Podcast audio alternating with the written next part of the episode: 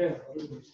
Good evening, everyone. Thank you for coming. Um, Rabbi Moshe Taub is now the Rav of the Young Israel of Holliswood, but his connection to St. Louis um, is getting more and more as I speak to more people. I had the privilege of spending three summers in the Taub home in Buffalo as part of a seed program and just to chill um, in Buffalo with Rabbi Taub and his family, and it was a that was a, um, a pleasure over there. As well, Johnny Fruchter and Monty Mazer and some others who used to live in Buffalo were co- congregants of Rabbi Taub. I hear now that um, that Rabbi Taub's father, Rabbi Baruch Taub from NCSY, had a connection to Rabbi Muser and was actually in the Sada Kedushin at Bernie Moisel's Chasana, had a connection to Menachem Grad. So basically, um, we are all connected in more ways than we can imagine. Now, Rabbi Tal not only is the Rabbi Young Israel of but he's also the rabbinic editor advisor for the Ami magazine. So we'll have questions and answers um, afterwards. Not kidding. And he's also the head of the BBK, um, used to be known as the BBK, the Vad Hakashras, Vad Boutique of Buffalo or something like that. So basically, he wears many hats. One more thing, he is the um, English principal at Yeshiva Telshe Alumni of Riverdale. So the smorgasbord of what his jobs entail, you never know what you're going to hear, but one thing is certain, you will be pleased. So without further ado, Rabbi Taub. Okay, Ashakayach, could you hear me? Yeah, yeah. Okay, great. I wish there was smell-o-vision. The chalm looks very good. So I actually, um, Your screen on the drop, sorry. like that? Yep. So I just got back from Miami, literally like two hours ago. And I was with my family. And I was thinking about, first of all, Pesach Chsanya, let me open up by thanking the St. Louis Kollel, Bichlal, and Rabbi Berkowitz Befrat. Uh, you're lucky to have him, and you're lucky to have Rabbi Fruchter, the Mazers, and all the people that I know in St. Louis.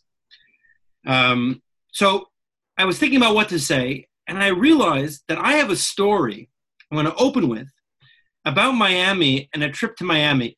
In my uh, Rabbanus, I have two. Sto- I have many stories, but I have two stories that nobody believes me when I tell them, and this is one of them. So about ten years ago, about ten years ago, I was living in uh, Buffalo, and my family was much smaller, and we decided to fly to Miami for a week in the winter. Now, it's always a risk leaving Buffalo in January to get on a plane because there's every day a snowstorm. And there was a snowstorm this day.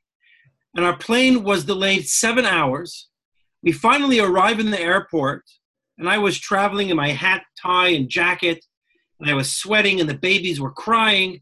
And we get to Fort Lauderdale International Airport. If you've ever been there, there's a very long walk from the carousel where you pick up your luggage to the um, rental car facility. And I'm running and I'm sweating. And I get there and it's packed. There's literally 200 people in front of me by Enterprise Rent a Car. And I'm afraid I'm not going to get my car. So, this is not a, a good story for me. So I'm standing there and there's 200 people in front of me. And within a minute, there's 50 people behind me. And all of a sudden, a guy just buds right in front of me and my wife and he happened to be wearing a yarmulke. And I was so upset at this individual who walked right in front of me, and in my kas, I'm a kohen and I'm a redhead, so I have all the milas. I tap him on the shoulder, and again, this is not a smart thing to say. It's a horrible thing. I said to him, if you make a chilul Hashem like that, maybe consider taking off your yarmulke first my wife turns beet red and you know an hour goes by we get our car and as soon as we get into the car she elbows me in the ribs and says you never ever tell a yid to take off his yarmulke. And i felt so bad and i felt bad during that vacation and i felt bad through the spring and into the summer. And come yom kippur I, I didn't know the guy's name. I can't ask him mechila what am i going to do and for years, for years, this story bothered me. Four years later, we're still living in Buffalo. So the first story must have happened actually, looking back now, maybe 14 years ago. So now it's 10 years ago. Four years later, we go back to Miami for vacation, still from Buffalo. The plane is again delayed. This time it's delayed for 12 hours. And the only plane to take off in Buffalo that day was a plane, a JetBlue flight to JFK.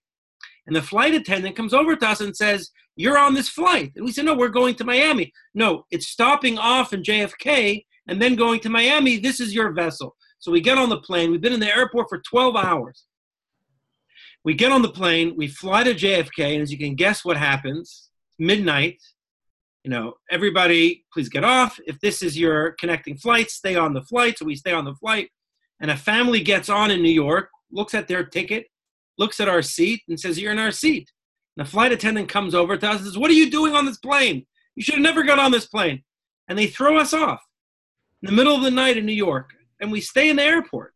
And we get on standby 6 a.m. the next morning. It's now 24 hours since we left our house in Buffalo. We arrive in Miami International Airport. I get my luggage from the carousel. I'm still wearing the same hat and jacket, and I'm sweating as I'm running to the rental car facility, and it's again packed. The man standing right in front of me was the man from four years ago. And I tap him on the shoulder and I said, I wanted to say, Do you remember me? Before I could finish the word remember, he says, Of course I remember you. And I want you to know that I didn't realize that I was in a line. I saw some from people, so I stood next to them as I was going to take out my phone and call my wife, and I was so hurt at what you said to me. So I said to him, You know, I can't believe this is happening. For four years, I sat on this story. Are you Michael me? He says, Yes, I'm Michael you. About two years ago, the story spans decades, I'm realizing now. About two years ago, I published this story, and I received an email from Rabbi Chaim Malinowitz. Does anybody here know who Rabbi Chaim Malinowitz is? Chaim Malinowitz is the general editor, was the general editor of the ArtScroll Gemaras. Tremendous Talmud Chacham, an Isha Shkalius, uh, really a, a, renaissance man in Torah. Anybody who's opened up an ArtScroll book over the past 20 years has benefited from his Torah. He died several months ago, suddenly, seemingly, a big loss to Klal Yisrael. And I received an email from him. It's the only course I never met him before. Out of the blue, I received an email, and he sends me a Chayvas Halavavas. He says, I read your story.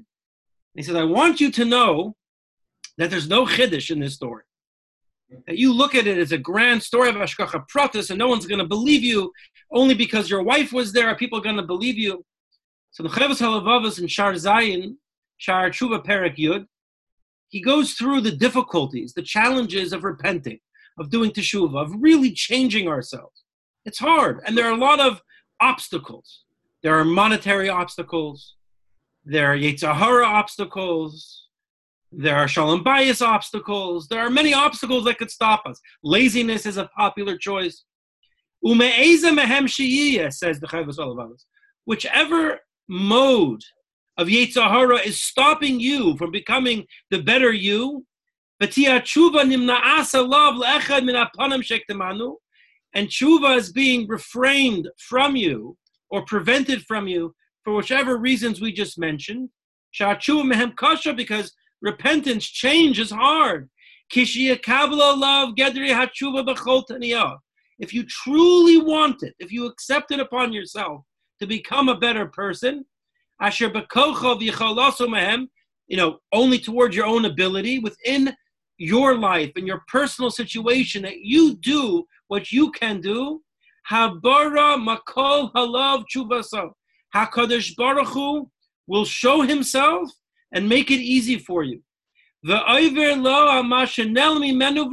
and he will reveal to you what has always been, been hidden from you. The Hashem will make it easy and bring the teshuva to you. So our Malinowitz, you know, we've all benefited from the notes in the bottom of the art scroll, especially in Agadata, in his Yediyas, he shares his Chayvas Halavavas and says there's no Chiddush. When a person wants to grow, when a person, whether it's in Liman HaTorah, Lashon Hara, whatever mode of Torah, Hashem will really help him. So I want to open with that story because I'll speak about three things. Don't get nervous. That was the first thing. So already a, a, a third of the way there. Ben Adam la'atzmai, Ben Adam la'chaverai, and Ben Adam la'mak. So that's Ben Adam la'atzmai. A person's relationship with himself. To have a hachlata, you know, we just started a new machzer and daf. And it's an amazing moment in Klal Yisrael because not, daf hayaymi is not for everybody. But something happens after the Siyam Hashas that people who haven't gone to even shiurim or even had chavrusas before suddenly have chavrusas. It's a time when people start reflecting that they want to become a ben Torah, and Hakadosh Baruch Hu always makes sure that it will be easy for him.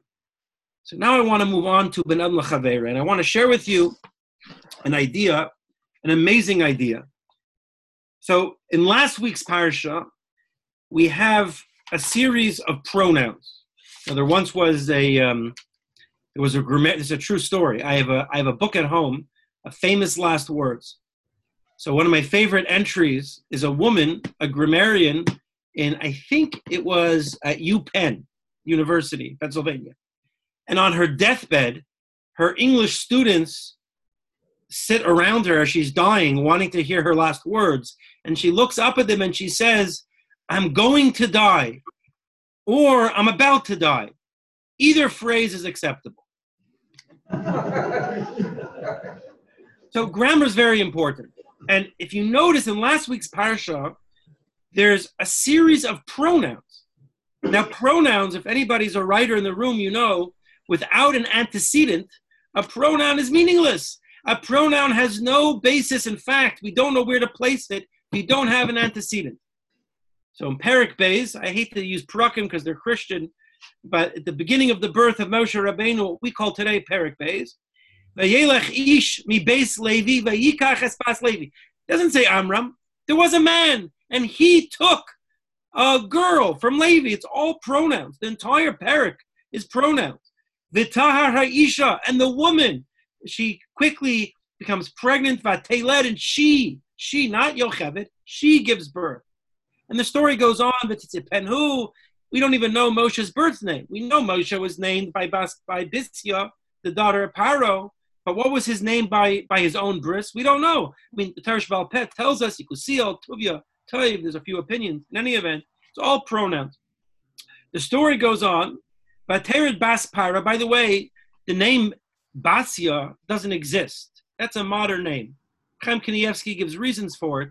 It's Divrei Hayamim that tells us one of the last books of Tanakh that tells us her name, Bisya Baspara. But here it's all pronoun. Batera Baspara, which is somewhat a proper noun, but doesn't give us her name. So she goes down Lirchot El Hayar, and she's with her other women. No names are given. And then she sees the Teva, Betel Chasuf, Batishlach as Amsar, and she she moves her arm. By the way, just to the last idea, the Shlach HaKadosh, I think it's the Shlach HaKadosh who writes, we know the measure says that her arm grew because it wasn't enough to reach. So if it wasn't enough to reach, why was she even trying to reach? So the Shlach says because when you want something, you have to reach for it. When it comes to becoming a better person, even if it seems distant, you reach, and it really fits with that Chayvus Halavavus, but that's not why I'm sharing this with you. In any event, so she opens it up. Pasuk uh, Vav. She opens it up and she sees, and they see the child. And the child was what the child was crying. So every everybody asks, why is Moshe Rabbeinu, who's a baby, called a nar? But come along, many many Rishonim. Maybe some of you have heard this before. V'hinei nar bocha is not referring to Moshe Rabbeinu. It's referring to Aaron Hakayin. That Aaron's Moshe brother was standing on the side and he sees that a guy is kidnapping his brother Moshe Rabbeinu. Vihinay Na'ar Balcha. The fact that this perek is in pronoun allows you, pronoun form, allows you to reinterpret it. So many Rishonim, these Tanachraim, and many Rishonim say it's referring to Aaron. So that might be known to some of you in the room. But maybe you haven't thought of, and I wish I can remember who, but about five years ago I saw in a Hasidic Sefer an amazing question. Let's assume that this was Aaron HaKayim. Aaron starts weeping uncontrollably at the mere fact that his brother, was taken in by a palace. You would think Aaron is an emotional person, which makes sense. Ayev Shalom, Veredev Shalom, he was a man of peace, he loved people, he cried. The problem, he says, is the one other time that we know about Aaron Akayan was when he lost his two sons. What was Aaron's response when he lost his two sons? You could say it out. I can hear you, so you could say. Maybe I can't hear you. I saw mouths moving. Vayidai Maron, I'm sure some of you said it. So which one is it? When he loses his sons, they're already dead, so you're not going to bring them back. His response is silence. Didn't make a peep. In fact, the Medrash there lists all the complaints that he could have had, but he said nothing. And then here he cries. Listen to this answer. It's unbelievable. And again, I don't know who. So I can't say it B'Shem Imre. It's not my idea. I saw it in a, if I remember correctly, it was uh, in the 1850 Hasidic Sfarim. It was before Reb Tzadok. And he said like this, there's a difference between Perik Beis and Shemais and Parsha Shmini by Nadav. By Nadav it was his own suffering. When it was his own suffering, Aaron could be stoic. Aaron could be quiet. But in Parsha Shemais, it was the suffering of his brother. It was another Jew who was suffering. And when another Jew that is suffering, then then you cry. And this is such a Musar Haskel, what it means to be a Yid. You know, I heard from the Baal Shem Tov. Baal Shem Tov said that every Midah, I think Reb Hutner brings this in the Pachad Yitzchak, that every Midah has its place. Kas, anger has a place. There's times to be angry. Kina, the Gemara in Baba Basra, Kina Sefer Tarbechacha, jealousy causes you to learn more. Your friend has a chavrusa, you want a chavrusa. Where does the midah, where does the character trait of kfira, of disbelief in God, have a place in Judaism? Says the Baal Shem Tov, it's when your friend is suffering. When you're suffering, you can say, Akol b'dei shemayim, gamzu everything Hashem does is for the best. Says the Baal Shem Tov, when your friend is suffering, you have to make believe that you're the only person in the world who can save them. So when it came to Aaron's own suffering, he was still. But when it came to the suffering of another, he cried. So we covered the Adam La'atzvai, Bein Adam Lechaveroi, and now finally Bein Adam Lamakan. So I'm going to continue with the theme of pronouns because uh, in that same parak, Moshe Rabbeinu gets old. You know, it's quite interesting. Just as a I don't know how much time I have, but Sefer Bereshis spans 2,000 years. The Torah contracts. If if Sefer Shemais was as long as Sefer Bereshis, it would begin with the birth of Moshe and end with the death of Rashi. Think about that. So the, all of a sudden, Shemais, the stories start contracting until you get to Devarim when it all happens in a couple of days. So in any event, Moshe Rabbeinu grows up pretty fast. And in Perik Beis it says, Pasuk Yud Aleph. Moshe is now old or older. Machlekes how old he was, 17, 20, 25. Vayetze el echav, vayar b'sivleisam. He went out to look at the Jews to see their suffering. And he sees an Egyptian hitting a Jew from his brethren. So the Ibn Ezra says something amazing. We just, the Pasuk opens up that he went to check on his brothers. And the Pasuk ends, a Jew from his brothers. Why the repetition? So says the Ibn Ezra, it's all about the pronouns. The way you read the pasuk is as follows: Vayagdal Moshe. Moshe got older. Now, where was he raised? In Paro's palace. Vayetzel Echav, and he went to see his Egyptian brothers. He wanted to see Vayar B'Sivlo. It's not easy being a high-minded society and also owning slaves. There was a stira. He wanted to understand how his Egyptian brethren are dealing with the challenge of being high minded people and also being slaves, also owning slaves. The Yarish Mitzri Makish Ivri, but when he saw an Egyptian who uh, half a pasuk later was his brother knocking and beating a Jew, Me'achav. That's when Moshe Rabbeinu switched, and it became his brother. Koi. And the Hasidic Sfarim then say, based Ibn Ezra, he turned here and he turned there. He had to decide at that moment who he was. The literal translation means he looked to see that no one was watching. But based on this Ibn Ezra, it's unbelievable. What Moshe Rabbeinu was going through a crisis of identity. Who do I identify with? The culture I was raised in or Am Yisrael? In Adam Lamakam, I said I want to end with this because this is the challenge of our time. This is not a secret. And I could say these things, maybe even that I can't say in my own shul, because I get to turn off the computer and maybe not see you again. So I hope I don't get in trouble. But we're living in a dar that Moshe Rabbeinu lived in. I was speaking to a friend, uh, actually in Miami. I haven't seen him in a long time. I saw him this week. And he's very, very left leaning. And he started telling me all the things that he's passionate for and I, my mouth was agape. And he says, What, you're shocked? I could bring rayas from the Torah. So I said, No, I'm just amazed at the coincidence. He said, What coincidence? I said, It's just, don't you find it an amazing coincidence that the exact same time that American culture decided upon these things, like literally the same moment is when you decided this is also appropriate for Yiddishkeit. What an amazing coincidence. I'm sure it's just a coincidence we have a culture that is saturating our lives. And we have to decide, who do we identify with? When we say my brethren, are we referring to Am Yisrael and Eretz Yisrael and Torah HaKadosha? Or are we referring to we live in an amazing country and an amazing society and we've gained greatly from this culture? But is that what we identify with?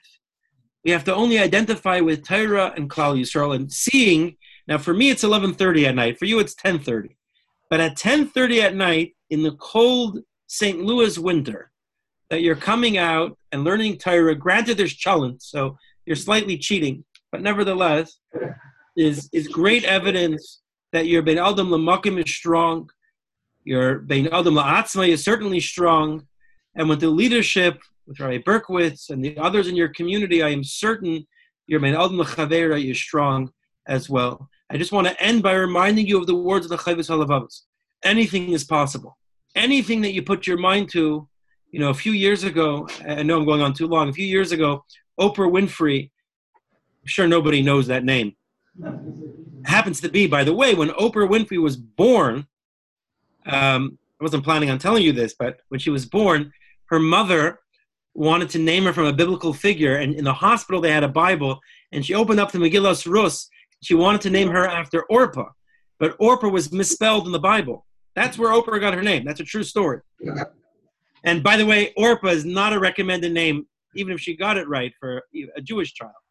In any event, she she was pushing this book called The Secret, and The Secret was this book that if you completely uh, uh, unrelated to science, pseudoscience, that if you put your mind to something, anything is possible. If you want to be a millionaire, you'll be a millionaire. If you want to be, uh, I don't know, a second baseman for the Astros, might not be a good team to use as an example this week, but whoever you want to be, you can be. And it's nonsense. But in the Torah Vel, in the world of Torah, in the world of Devekos attachment to HaKadosh Baruch Hu, it's actually true. So I give you a bracha because I'm a kayan, and I hope it comes back to me that we have in mind to do the right things, to become the right people, and Hakadosh Baruch Hu should give us the hashgacha pratus. We should see Hashem wink at us day in and day out, and allow us to become the best that we can be. Yasher kayach and continue to steig. Amen.